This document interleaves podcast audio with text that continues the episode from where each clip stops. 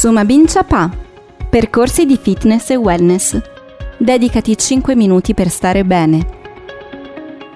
Ci ritroviamo qui a continuare un lungo percorso sul fitness and wellness e oggi qui con noi a parlarci di un ambito molto specifico. Chi abbiamo? Ciao, sono Stefano, sono un istruttore di arrampicata alla Mole Sport Academy, arrampico da circa 12 anni oramai. Raccontaci una cosa, perché quando penso io all'arrampicata, forse perché guardo troppi film, penso a Cliffhanger con Stallone che in qualche modo sta sospeso sopra centinaia di metri di completo nulla e rischia la vita. È così oppure è tutto ciò è traviato? Beh, diciamo che effettivamente esagerano un pochettino in cliffhanger. C'è qualche cosetta che potrebbe anche essere abbastanza vera, altre invece pura finzione hollywoodiana. Dici che cosa c'è di vero e invece di completamente falso, se ti ricordi. Di vero noi ricordiamo questa splendida immagine di uno stallone sospeso che tiene la sua amata e poi l'amata scivola. Va così, cioè non c'è nessun Allora, tipo di protezione. Allora, innanzitutto eh, la, la pratica quotidiana è molto meno eroica di quella di Stallone. Il primo approccio di Stallone è afferrare la roccia, fare un lancio a due mani, si cerca sempre di, di fare meno fatica possibile. Invece l'approccio di Stallone è molto super macio, Faccio vedere i muscoli. Faccio vedere i muscoli. Una cosa interessante eh, riguardo Cliffhanger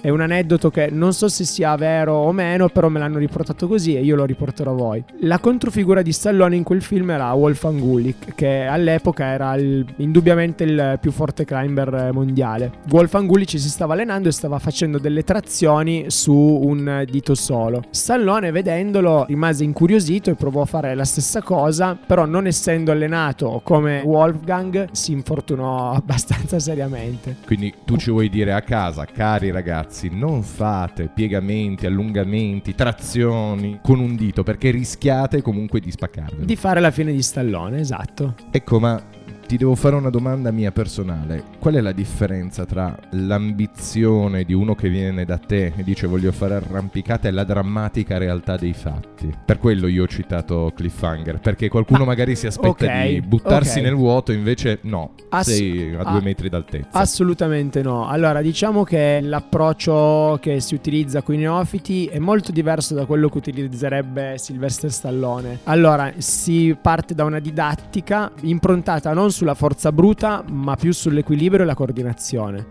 Quindi è una cosa che possono fare tutti, non solo i palestrati anni 90. Peccato, mi verrebbe da dire. E dato che tutti lo possono fare, ultima domanda, poi ti lascio andare.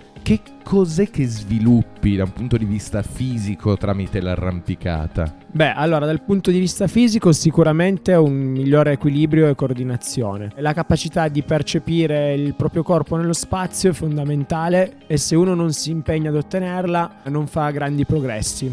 Perché la forza è solo una componente necessaria in arrampicata, ma è subordinata, come ho detto prima, alla gestione del corpo nello spazio. Seguici su www.mboom.it.